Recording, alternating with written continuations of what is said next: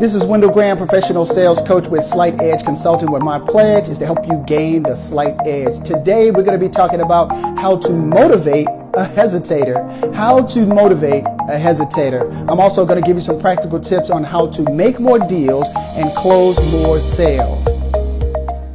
As a professional sales trainer, I work with this corporation where I have about 15 students. On last week, one of the students came to me in the hallway during one of the breaks frustrated. Mr. Graham, Mr. Graham, all of that stuff that you talk about in class sounds good, but it doesn't work out in the field. Hmm, please elaborate. Well, they like me, Mr. Graham. They like the product, but they don't buy.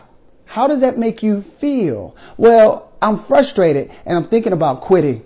At that moment, I knew I had to throw in a lifeline and save a salesman. So I had to think about all the gambits that I've memorized over the years and which one applied to this particular situation. So I said, if you're going to strike out, you might as well swing as hard as you can.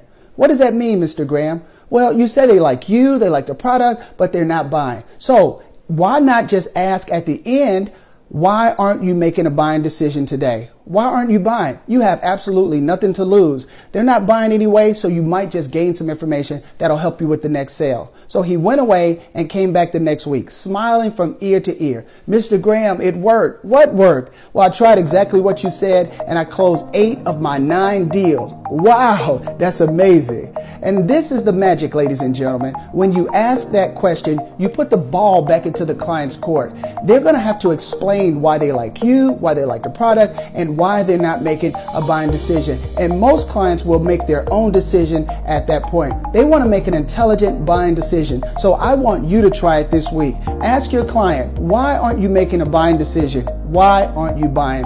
This is Wendell Graham, professional sales coach with Slight Edge Consulting, where my pledge is to help you gain the slight edge.